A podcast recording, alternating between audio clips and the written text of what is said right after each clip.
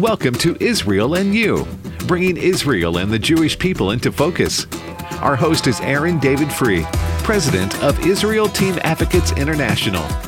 Aaron is an author, speaker, Bible teacher, and an advocate for Israel and the Jewish people on college campuses nationwide. This is Israel and You. Welcome to Israel and You, and you can follow us on Facebook, Israel Team Advocates International. You can follow us on our website, israelteam.org. You can follow us on Twitter.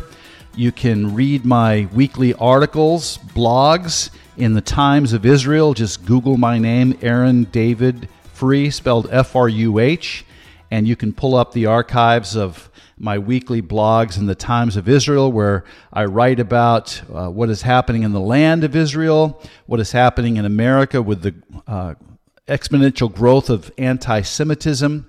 So you can follow us and learn as we all grow together in our understanding of Israel and God's call upon the Jewish people. So today we're going to talk about something very, very troubling to me, and it is the rise of paganism in America. And we're going to see today how that rise of paganism is paralleled with the rise of anti Semitism within our shores. And in 1990, scholars from Trinity College surveyed Americans to find out how many practice some form of pagan religion.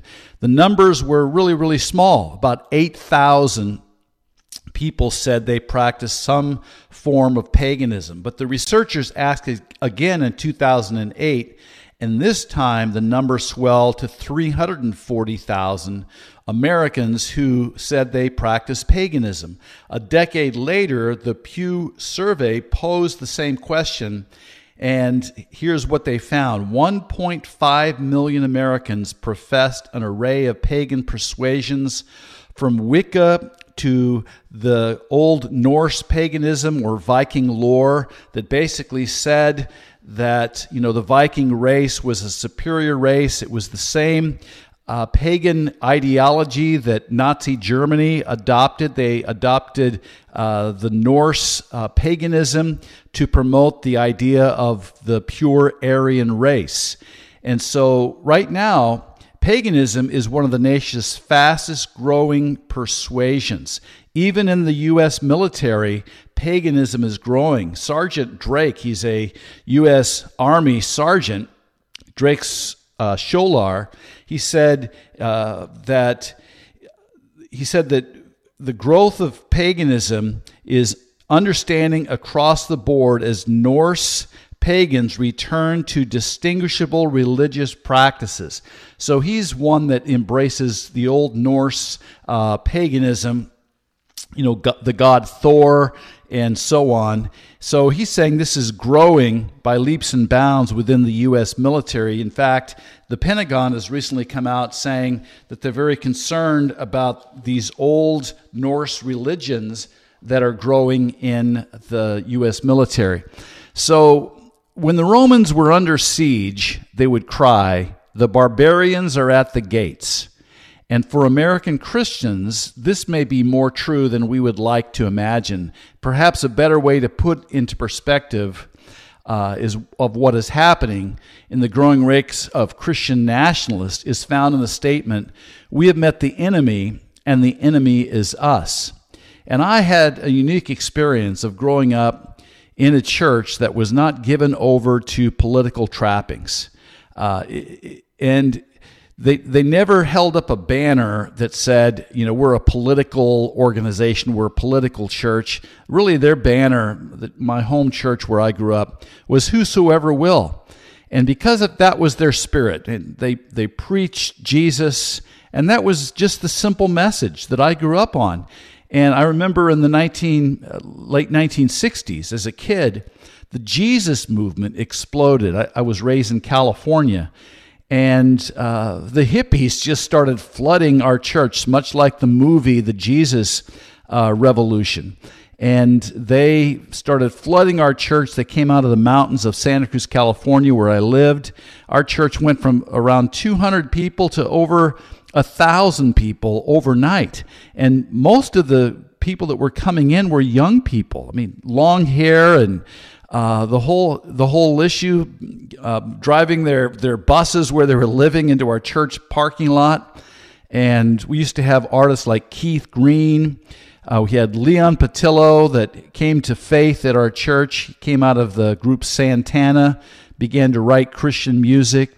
Our church did medical humanitarian projects all over the world. In fact, my Sunday school teacher was Don Stephens, who got the burden for you know, reaching the underserved at our in our congregation and went on to establish Mercy Ships International. And so I can remember I can't remember a political sermon of any kind growing up.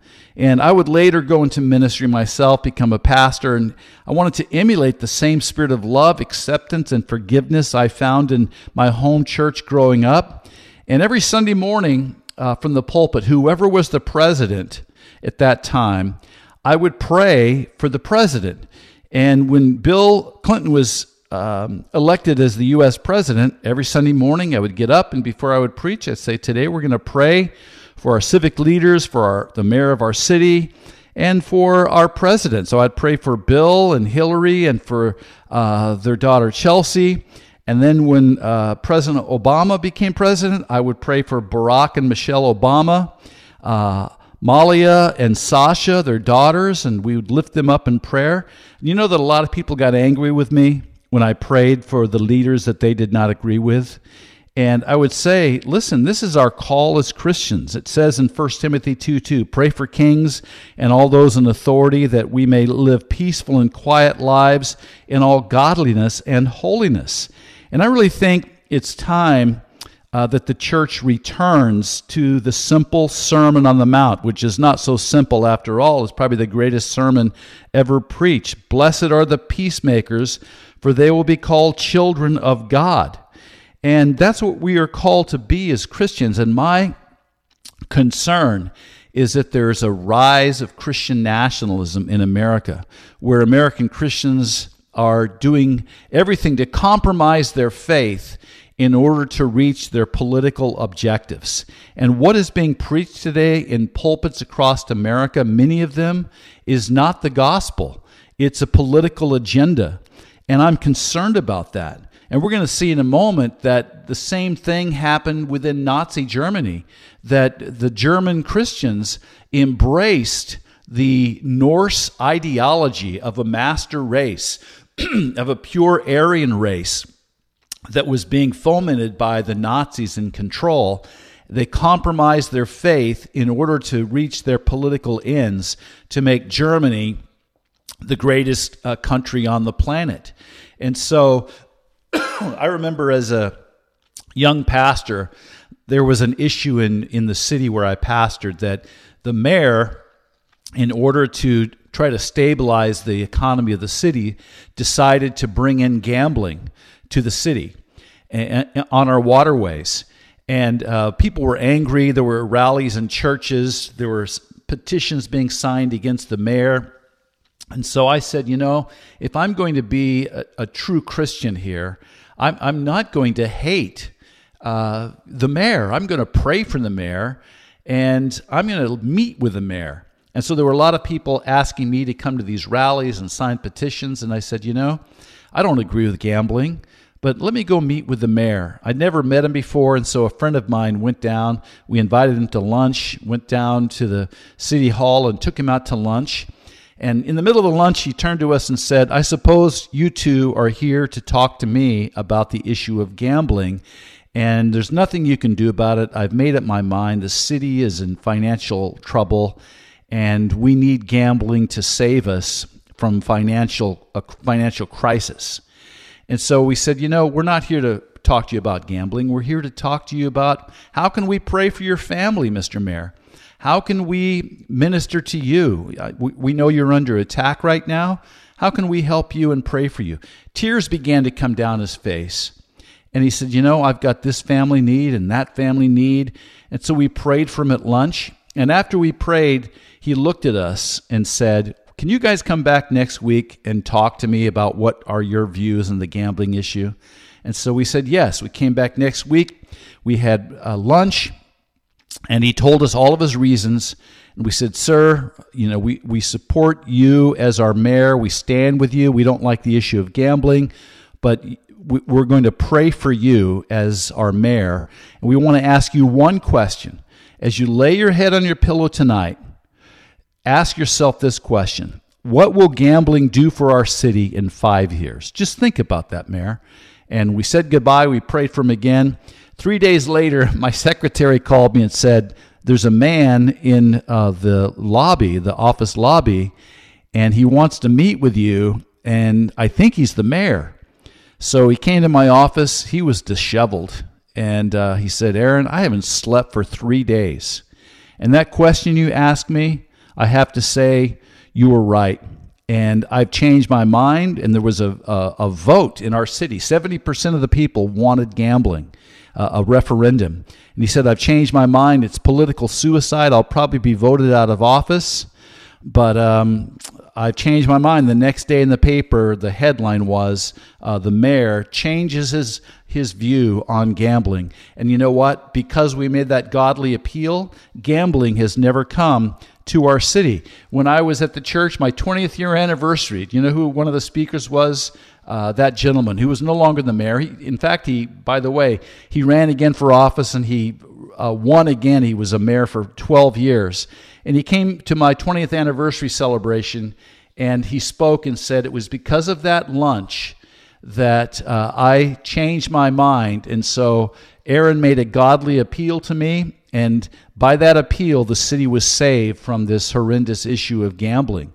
Uh, at the same time, there was a convenience store right next to our church.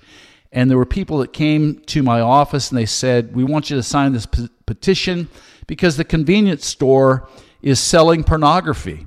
And there's a school nearby, and, and Pastor, you've got to stand with us against this store. And I said, Well, you know what? I come to the church every morning at 6:30 for prayer. And I stop by that store and I get my cup of coffee. I talk to the manager. I know him. He's a friend. Let me go talk to him. So I went over and I said, You know, there's people picketing outside your store. You're sort of in trouble here. Is there a way that you can remove this from the store? And he said, Aaron, I don't like this uh, at all. I, I, wish we could, but I'll tell you what, I'm going to call my district manager and see if I can take this down. And you know what? I went by the next morning and uh, he said, I got permission. We've removed it all from the store. And as a matter of fact, that convenience store nationwide, because they saw his profits go up, because I told our church and many other churches, this man made a, the right choice, the right decision. Buy your milk and your uh, gas from this store. And our whole congregation began to go there to buy their gasoline. His profits went up, and the entire convenience store nationwide said, we're, we're tired of running these magazines in our store and they removed them nationwide. And it was so it was a loving, godly appeal. And so that's what we're called to be as Christians. That's the gospel. We are to be salt and light of Jesus in our community. One, one popular Christian right speaker was Donald Trump Jr. He recently spoke to a political rally for young conservative Christians, and he encouraged them to disobey the Sermon on the Mount. He said, and this is a direct quote We've turned the other cheek, and I understand sort of the biblical reference. I understand the mentality but it's gotten us nothing, okay? It's got us nothing while we've ceded ground in every major institution in our country. So he was basically saying, reject the Sermon on the Mount. And so for me, I'm very concerned, uh, beloved, about what is happening in the American church. And we're going to see when we come back from the break uh, an article from Baptist News Global that's talking about uh, the rise of Christian nationalism, the, the rise of white supremacy, the, why, the rise of hate groups that are attaching themselves to Christian churches. We're going to see how, in pulpits, many of them across America today, a, a gospel is being preached other than the true gospel. And there is a white supremacy, uh, almost a Aryanism that's being promoted in pulpits today, and I fear for this. So when we come back from the break, we're going to jump into this, this deep discussion. See you on the other side. Hi, I'm Aaron Fruh, president of Israel Team Advocates. And there's an alarming decline today in the support of Israel among U.S. evangelical millennials ages 18 to 29. A May 2021 survey administered by the Barna Group shows that between 2018 and 2021, favorable support for Israel has been cut in half from 75% to 35% among evangelical millennials in the United States. If this trend continues, evangelicalism will be anti Israel in just a few short years. And remember that young Christians today will be the leaders of tomorrow. Israel Team recently conducted interviews with students at a major evangelical university concerning their understanding of the Holocaust. The answers were troubling. To the first question, what was the Holocaust? Half of the students did not know. To the second question, who was Adolf Hitler? Again, only half of the students had knowledge enough to connect him to the Jewish genocide. In the remaining questions, we found a surprising, breathtaking, really, lack of historical understanding of the murder of six million Jews during the Holocaust. This example is indicative of a much larger problem. The study of the Holocaust is not prioritized in Christian primary, secondary, and higher education. And there's so much more that we can do. You can help Israel Team today by going to israelteam.org and clicking the donate button and your tax deductible gift today will help us in pushing back against this growing narrative of anti Israelism within the evangelical millennial community. So go to IsraelTeam.org and stand with us today.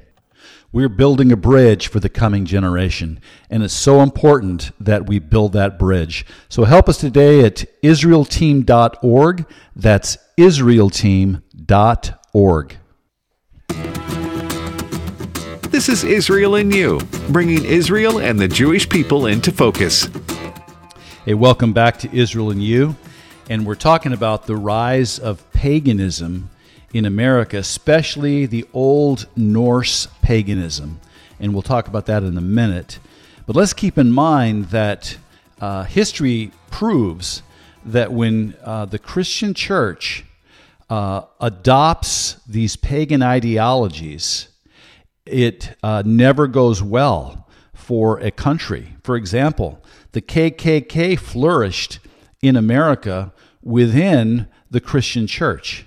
Think about South Africa, where uh, the South African government adopted the, uh, the ideology of apartheid, separation, and it was a racial uh, dogma that they adopted. And this was a Christian nation. I mean, the South Africans uh, they, they, they, it was a Christian nation. And so, what happens when a church and state merge, like it did in, in Nazi Germany?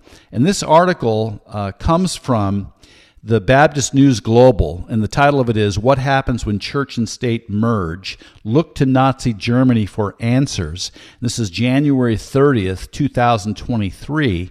And I'll read you a couple of quotes. The potential consequences of a merger of church and state sought by Christian nationalists are frighteningly apparent in the history of Nazi Germany, according to Dietrich Bonhoeffer expert John Matthews.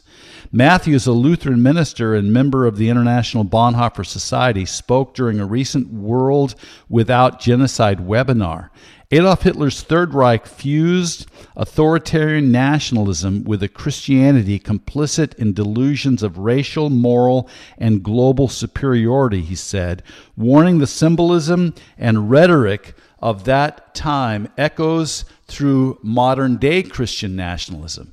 This dangerous phenomenon we're talking about has sh- reared its ugly head in the United States more dramatically in the last few years, but do we recognize what is really happening? Matthews was one of four panelists for Christian Nationalism and the Threat to Human Rights, a January 25th webinar. He was joined by Holly Hollman, General Counsel and Associate Executive Director of Baptist Joint Committee for Religious Liberty. Many Germans had difficulty believing hardline Nazi policies would continue once Hitler achieved power, let alone descend into genocide, Matthews said. They failed to understand that those who use intimidation and violence to achieve power also use it to stay in power. The German version of Christian nationalism also morphed into Nazi flags adorning the exteriors and interiors of churches, and the theological premise that Hitler and the Third Reich existed to return Germany to its God intended dominance over all nations and races. And keep in mind the swastika on the German flag uh, was an old, it's 5,000 years old. It was from uh, the worship of Norse gods 500 years before. And so the article goes on to say it was a green light for evil, he said. Once the state has the unconditional endorsement of the religious establishment, nothing else off limits. Anything is acceptable because we know the phrase, God is on our side.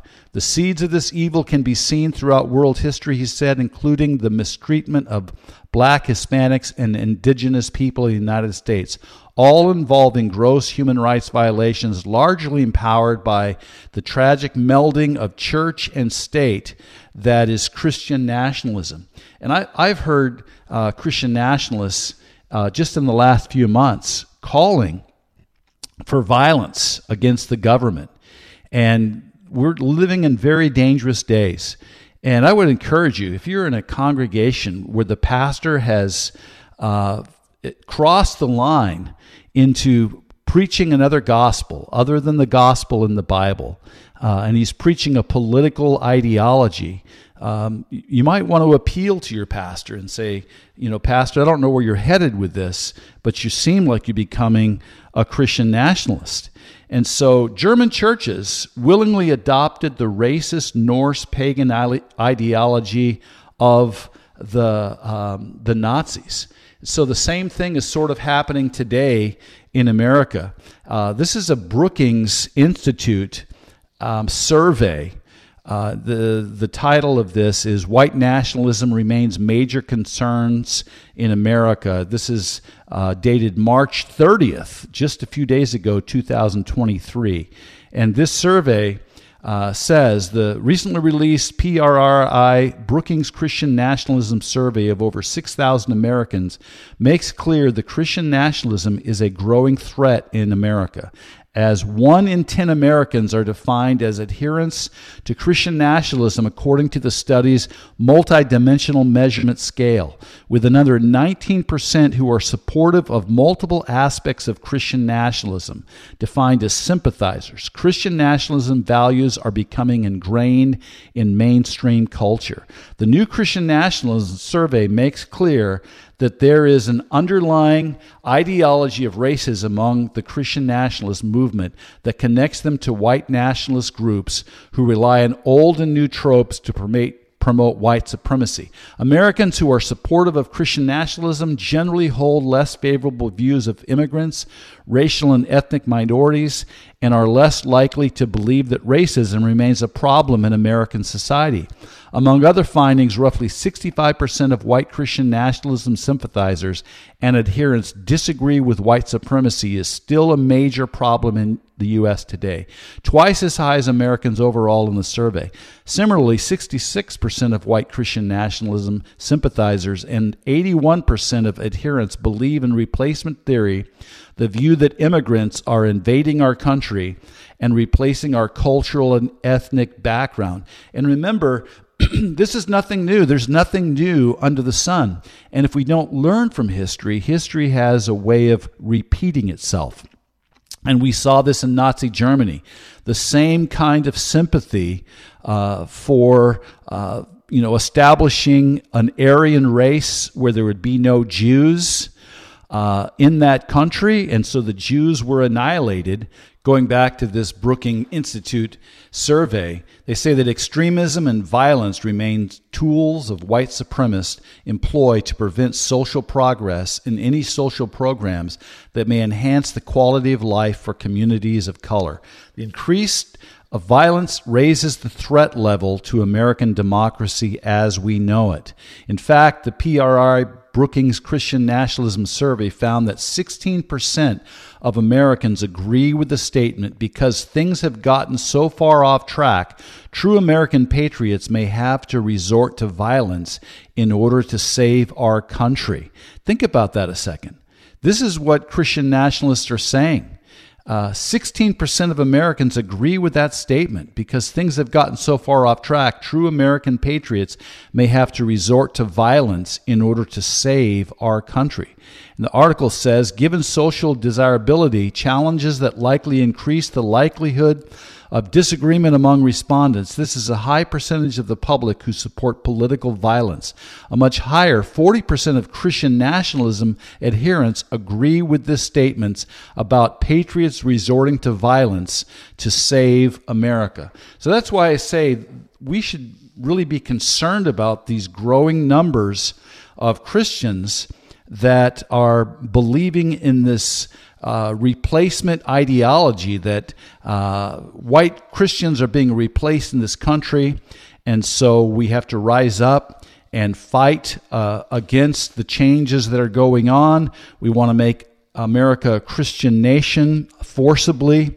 And remember, uh, not very long ago, in in nineteen in the nineteen sixties, uh, that leaders, pastors all across uh, America would stand up because of the threat, what, what they called white genocide. And, you know, they proclaimed that uh, we, we must be successful in, in uh, segregation and oppose uh, the African American community in every way that we can. And these were Christian leaders fomenting this kind of ideology. That's not too far in our distant past. And so, whenever you merge um, Christianity with these uh, ideologies that are pagan, it never goes well for those minorities in a community African Americans, Hispanics, and uh, the Jewish people. And so, we're going to pray as we close out the program today, and I'm going to have to catch this next time, uh, and we'll talk about how this this whole Norse ideology is growing in America. But I want to breathe a prayer. Lord, I thank you for the listening audience today.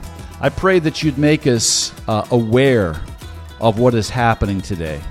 That God, we would desire to go back to the, the simple gospel the Sermon on the Mount, that we as Christians would pray for all those in authority, that we would stand for truth, yes, but we would not hate and we would not ever be given to violence. We remember what happened to Peter when he picked up the sword and Jesus said, uh, Put your sword away. So I pray for that we would walk in peace in every way. We'll see you next time on Israel and You.